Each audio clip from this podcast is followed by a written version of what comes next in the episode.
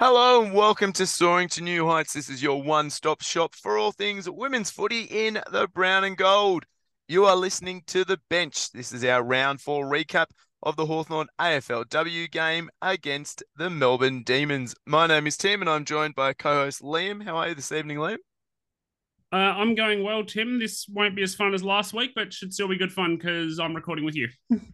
Yes, exactly right. So the girls came up against a team that has been in absolutely rampaging form last year's premiers, and we played them on our home deck at Frankston in what we were hoping was going to be our chance to climb to the top of Mount Everest. Unfortunately, Liam, that was not the case. We went into quarter time only 14 points behind. Unfortunately, in the second quarter, we only added the one behind, while the Demons added another two goals. We kicked our only goal for the game in the third quarter, and then unfortunately, our fourth quarter, we were held scoreless. So it ended up being a 59 point loss, but I would still say there were some promising signs. And in the words of one of the former Hawthorn coaches who took over for a small period of time, in terms of Brendon Bolton, we saw a lot of green shoots. Yeah, I mean, look, beating this Melbourne team for anyone outside the top two or three competitors is like summiting Everest with no supplies, no food, no water, no oxygen. Um, I picked them. We picked them in the season guide to potentially go undefeated. I went on Donny Hess's podcast before the season and said I think they will go undefeated. They've done nothing to dissuade me of that so far.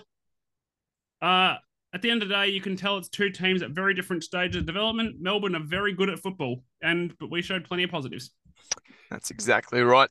So, Liam, in terms of the game, it was the Melbourne Demons 10 goals, 10 70, beating the Hawthorn AFLW team 1 goal, 5 11.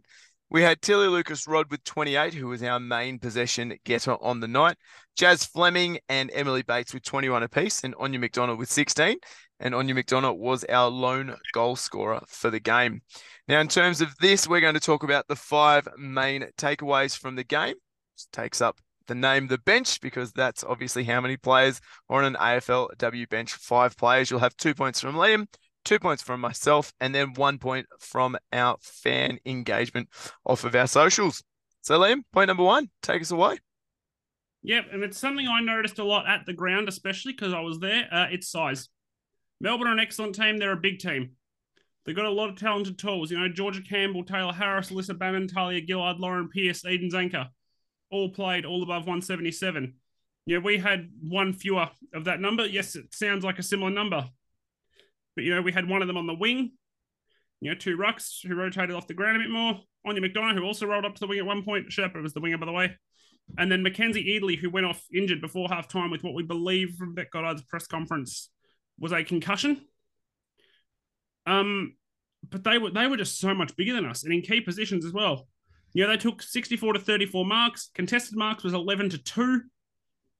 And they, their, their size just killed us time and time again. And I especially want to talk about two tall forwards Tayla Harris and Eden Zanker.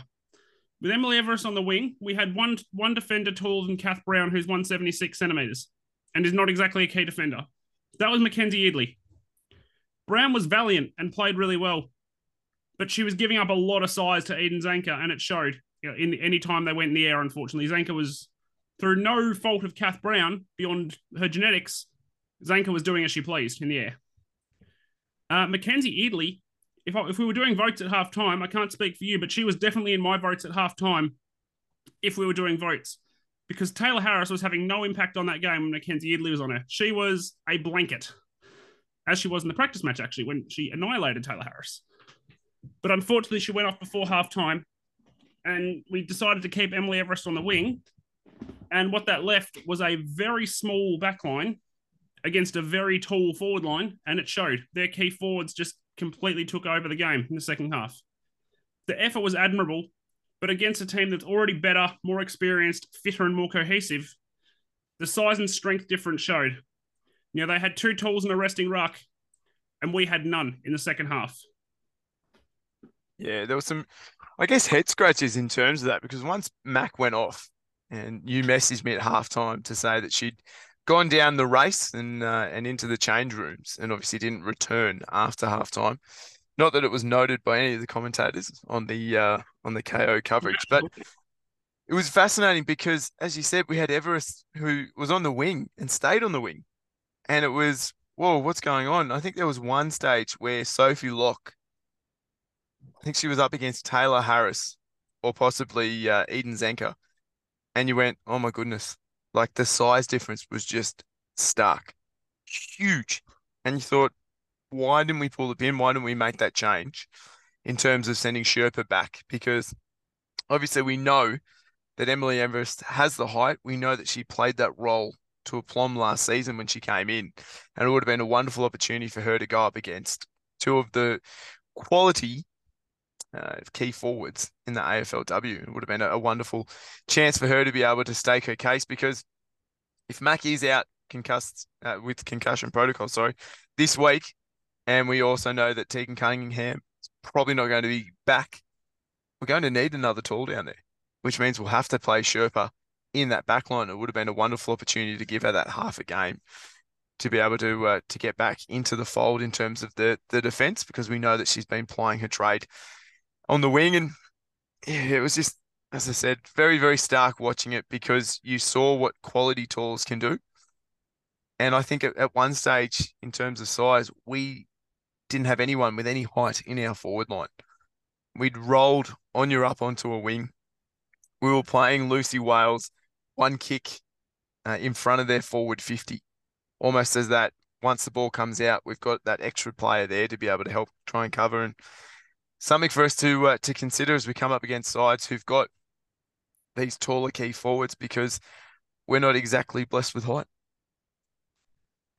Uh, no, and Brisbane are thankfully a smaller forward line, although Dakota Davidson will be back and add some size. But yeah, Point number two, Lehman, I want to talk about our Galway girl. I want to talk about Aine McDonagh because I think this was probably her breakout game in terms of AFLW. Now, we talk about breakout game. We're, talking about game number 10, I believe it is off the top of my head, Liam, maybe even less than 10. 16 disposals, seven of which were contested. She had five intercept possessions. As you said, she was rolling up onto the wing and helping out our midfield at times. Three hitouts, three inside 50s, three marks for the game. She scored our only goal and laid two tackles. And this is from a player who did not grow up playing a game. And I just love the way watching Aine using her athletic prowess. We know that she's got a huge aerobic tank. We know obviously she's got height, she's got speed. She's not afraid of the tough stuff, as we saw with almost half of her possessions being contested. And it, it, it sort of left me thinking, were we robbing Peter to pay Paula? Because we had Aine in that forward line was contesting. She was giving us a target, which we certainly needed. And she was able to use her pace to be able to continue to chase the opposition defenders when they had the possession. And then when we moved her onto the wing and we used her through that middle, she was doing a tremendous job, but unfortunately, then we didn't have anyone to kick the ball to forward. So it was just something that I thought wasn't sure what the uh, what the thinking was, because obviously Lou Wotton would have loved to have had her in that forward line with Lou being our forwards coach, and I know David Mackay, DMAC would have loved to have her in that midfield for the majority of the game as well because of the speed and the pace and, and the athletic abilities that she has. So something for us to consider this weekend. But I just thought in her 10th game of Australian rules football, she's done an absolutely tremendous job giving us not only a target, but also being able to provide contest after contest as well. Yeah, you've actually taken my second point, way. I've already come up with it don't with the alternative, so don't worry. Um, this might production meeting might have got might be on, on order for next week, but um, but no, she was incredible. I thought she was our most dangerous player at the ground. You could tell, like, if we were going to score, it almost it looked like it almost had to go through her at times. Her goal was brilliant, 174 meters gained as well as another stat. I'm going to add to that, but she was brilliant. I I thought she was possession for possession the most impactful player we had. Certainly the one who looked the most dangerous, and maybe that's because she was on the side of the ground where I was a lot. But every time she got the football, it looked like something was happening. Happening, and yes, you look at her stat sheet and it says 11 handballs that doesn't tell the story. She was she was the one creating chances, getting into position, and feeding off teammates. Teammates were playing off Aine McDonagh, and if you've got a centre half forward who can roll at the ground and be someone your teammates play off and then kick goals the way she did, give her another two or three years, and you're looking at a really special key forward in this competition, I'd say. How good was that left foot snap, by the way, off the from the boundary? Absolutely tremendous. And never missing. No, no, it was going straight through the middle, which was absolutely wonderful to see. Point number three, Liam. This is our fan voted point off the socials. Yeah, this has come from Matt, and he talked about the pressure, which, albeit a tad patchy, he conceded, was excellent. And for the most part, it was. You know, 79 tackles, you know, Bates again leading the way. Matt also made the point about how she leads the way, and she does. Her and Bodey are real leaders out there. It's visible at the ground as well. You know, she laid nine. Lucy Wales and Bridge Deed laid, well, sorry, Bridge Deed laid seven. Uh, Wales and Bodey each laid eight. And it also ties in as well with another point Matt made about one of your favourites. Yeah, Chrissy Stratton. Absolutely tremendous. The intensity she brings, and this was something that I brought up in round two. Her attack on the opposition player with the ball is relentless. The effort she puts in, the pressure that she applies. She laid six tackles, one of which she came flying off the bench as the D's were going to make their way into forward 50 to, to lay an absolutely massive tackle. I love the team pressure. I thought it was wonderful. The only issue we had, though, is that because we were going to the opposition player and trying to stop them, it meant that they then often had the outnumber over the top or over the back. And there was a few times that while we laid 79 tackles for the game, which was tremendous, there were a fair few times where we missed some really easy tackles. And unfortunately, because Melbourne are a very good team, you miss those one or two tackles, they walk through them, and then all of a sudden they've got 100 meters of space in front. And you're left with Kath Brown there with three opposition players all of whom bigger than her as well. So Kath goes to one, which leaves two free. And it was the pressure was great. And I think it's something that as we continue to see this team develop and continue to build the bonds, is only going to get stronger. But I love the pressure. The issue we just now have to work on is while we had those 79 tackles for the game, which was wonderful, those one or two missed tackles that we had, unfortunately, because we had so many players going towards the ball carrier trying to stop them, meant that you had the outnumber on the outside. And even though Kinetic Stadium is not a very big stadium in terms of its width, if you can get on the outside and you've got clear space and clear running in front, it's very, very difficult to defend. Yeah. And I, w- I will say, Melbourne on the break, when they're not playing your team, maybe, they're incredible to watch. Oh, look, even when they were playing our team, Liam, very incredible to watch. I was sitting there watching with my two little munchkins, and Evie kept saying, Why do they keep running? why do they keep running? And I said, sweetheart, just watch what they're doing. What they are doing is what Hawthorn will be able to do in the not too distant future.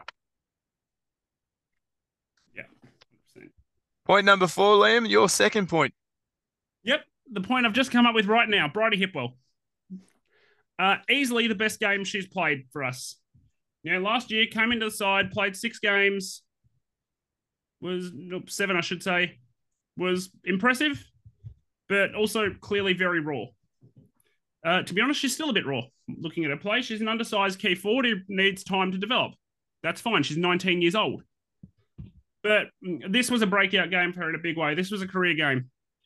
12 disposals is a career high. Her previous career high, by the way, was eight from last season. Uh, seven kicks, five handballs, three marks, one of which was a really strong contested mark as well. Nine contested possessions, yes, okay, she only went at 42%. That's not ideal. That'll develop with time. Uh, led us with three score involvements, 254 meters gained. And for a player who will probably by her own admission say she's been fairly quiet this year, although has come up with a couple of magnificent moments. Hello, Western Bulldogs. How are you today? Uh, losing to Gold Coast. But um, no, she was excellent. This was the best game I've seen Bridie Hipwell play if she can play like this every week, combined with the fact that she'll develop as you know someone who's you know she's only 19, uh, I think we might have got a bit of a slider on draft night. I think she's a real talent, and more performances like this, two inside 50s as well. I'll point out. She again, like Aine McDonagh, worked up the other side of the ground and linked the play really well. So you might not have noticed her as much because she was on the grandstand side of the ground a fair bit, being that right footer. But I thought she was excellent. And she didn't get in the votes for either of us for the game. pretty hard to get in the votes as a forward when the ball kind of just makes it inside the 50 and then goes back out again. But no, Bridie Hipwell, this was the best game of football I've seen her play by some distance. And I really, it got me really excited to see what she can do over the next 10 years, to be honest. Yeah, I think Eric did a, a really good job uh, in terms of, as you said, in terms of the ball coming in and, and not coming in, in terms of great for our forward line. It, it certainly didn't help. And I think one of the uh, the big things was our efficiency going inside 50. We ran at 25.8% for the game, whereas Melbourne ran at 73.3%. And you think we actually had more inside 50s than Melbourne did. I'd love to see an inside 30 count, though. I reckon that might be lopsided the other way. Yeah, and that's the thing. So while Bridie did a tremendous job, it would have been wonderful if we would have been able to get the ball into more dangerous and, and better positions for her. And hopefully that's what we'll see this weekend when the team comes up uh, against another rampaging team in terms of the Brisbane Lions. Yeah, just casually went and beat North Melbourne in Tassie, as no one has ever done before. So that's all right. Look, when we knock them off at Kinetic Stadium, Len, we can say we beat him in Frankston, which no one can say yeah. they've done before. Yeah, we're using the paid account because that's not going to be within a 40 minute call if we win that one. But that's exactly right. Now we get to the last point, Liam. This is my second point, and I want to talk about the speed in the midfield. So, when we named Bridget Deed in that midfield, I know you were super excited. And I thought it's wonderful to see Bridge in there because we know that she sets real high standards in terms of the team. We know that she's been doing an absolutely tremendous job behind the uh, behind the scenes and was getting her first look in terms of senior football for this season. The one problem we ended up having, and this is something that we probably need to continue to work on in terms of our midfield. Emily Bates, Taylor Lucas-Rodd, Bridget Deed are not electric in terms of their foot speed. Incredibly talented players, but when it comes to that line breaking speed, not necessarily what we have. And what I wrote down was that speed kills because the Demons used speed for most of the evening where they got intercepts and turned them into scores, or like we spoke about before, stepping through a tackle, hitting a player and taking off, whether it was on the wing, through the middle. In terms of our, our midfield speed, Jazz Fleming has blistering pace. And we saw it once again. She did an absolutely phenomenal job. I love the way that she takes the game on. Charlotte Baskaran has great pace as well, playing more of an outside role, more of a half forward role so far this season. And I wonder if it's time where we start looking at rolling Charlotte Baskaran or Kristy Stratton through that midfield a bit more so that we have one or possibly even more in and around the contest at all times because that speed that they bring, both in attack and defense, I think is really, really important and something for us to look at. And the other one that we've been rolling through at times is Aileen Gilroy. Now we know that Aileen had been hampered by hamstring tightness and awareness uh, during the preseason, and she while she's coming back to full health, she's not able to impact in terms of that zip that she had last year at the present stage. It's something for us just to continue to look at and to work at because I think if we can get a bit more of that speed going through the midfield, it then complements the likes of your Tilly and your Bridge uh, and also your Emily Bates, who we know are really great at getting the ball at the source. Yeah, I mean, I agree. But again, are we robbing Peter to pay Paula if we put Carol in there? Because then who do we deploy on the wing? Um, I think we might need we do we probably need another speedy midfielder or two just on the list. I thought Bridge Deed was actually quite good individually. You know, seven tackles, used the ball well, but just needed a bit more game time and needed some. You need a certain players need midfields need balancing, and Bridge Deed and Jazz Fleming together are a really good combination. I want to see more of that. Um, but yeah, again, speed in the midfield.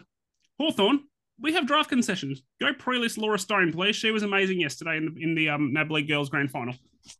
That indeed she was. We now move on to our quick quick thoughts, which are your thoughts from our social media channels. Leadership. And this one comes from Matt, and he spoke about the leadership experience and guidance that both Emily Bates and Greta Bodey are bringing to our young team. 100% very visible at the ground as well. Uh, Braden talked about how both teams were inaccurate. Perhaps we could have been a touch closer. Always an interesting thought. And uh, Jazz Fleming is a jet. Yes, absolutely. I actually agree with Braden because we had a few opportunities. Uh, Kristy Stratton had a shot from about 30. I think it was in the first quarter. I think it might have been first quarter, second quarter. We were kicking to the beach, so that would have been the first. First quarter, she had a shot from about 30 that just fell short.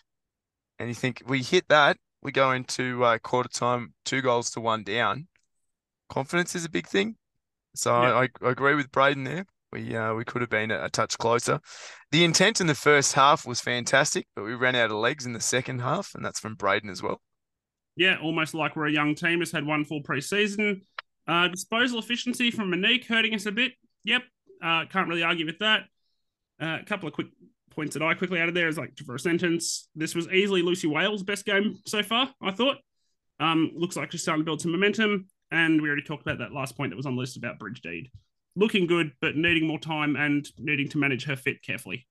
That's Not her correct. fitness, her fit with other midfielders. To be make sure everyone heard me clearly, how she fits with other midfielders. Yeah, and it's that balancing act in terms of that midfield that we spoke about because you need to have the players who can get the ball at the source, but we also need to have a bit of that line breaking speed that's always positive, regardless of if you're playing on a stadium like Mars in Ballarat or if you're playing at a kinetic stadium where if you get those chances to use that corridor, if you've got the speed to do so, it uh, enables the forwards to have a, a much better opportunity.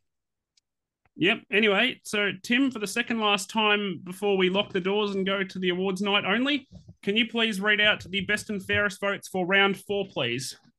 So we had nine votes going to our skipper, Tilly Lucas-Rodd. We had eight votes going to Jasmine Fleming, six votes to our Galway girl in Aine McDonagh, five votes to Charlotte Baskaran, and two votes to Lucy Wales. Yeah. And a question I raised to you in our chat earlier, by the way, is Kaitlyn Ashmore going to win the Chantella Perera Award by default? Well, look, Liam, we're only 40% of the way through the season. We sit here at the end of next week at 50% into the season, and Kaitlyn Ashmore is still the only player to have a 10 vote game. Then we're looking at it could be a possibility. But at the moment, I think we've still got time on our side. Hope so. Because that's a fun that's always a fun debate, that award. It certainly is. That now brings us, Liam, to the end of this episode. But before you leave, if you haven't already liked us on our socials, whether it's at HFC Soar on Twitter and Instagram or Soaring to New Heights on Facebook, please make sure to give us a like and a follow on there. And if you haven't already, make sure to like and follow us on your favorite podcast provider. Make sure you click the little bell at the top that alerts you to any content coming out from Soaring to New Heights, be it the bench podcast where we recap the games or if it's one of our player interviews. Because here at Soaring to New Heights, we are your one stop shop for all things women's footy in the brown and gold. Yeah, we play Brisbane next Sunday at one o'clock on the first of October, three o five PM. It's at Frankston. All the usual coverage with the bench after the game. Mm, Bit of bit of action on the socials from time to time. It'll be difficult because at least one of us will be there. Uh, because and we are really your one-stop shop for all things women's footy in the brown and gold. If you want to talk about Hawthorn female programs, be they AFLW and VFLW, and that's relevant, we are the ones who will be doing it for you. Uh, little side note as well, by the way, the CBA is now in action. So just a little bit, quick bit of news. The CBA is there. We're working some sources to try and get our hands on a copy so we can review it. Well, correction, so I can review it and then we can talk about it. Um, in terms of talking Hawks, there's plenty of content looks like coming there about the trade and the draft. So we, Timmy and I play our trade there as well. Go check them out. And uh, Timmy, you got anything else before we call it a night? I think it's quite nice, Liam, that we're actually getting a game that is in a suitable time for families. 3.05 p.m. Sunday afternoon. The weather's going to be 26 degrees, according to Sonia Marinelli from Channel 7 tonight. So if that's the case, hopefully we see a really good crowd down there at Kinetic Stadium because unfortunately the AFL have not been too kind in terms of time slots.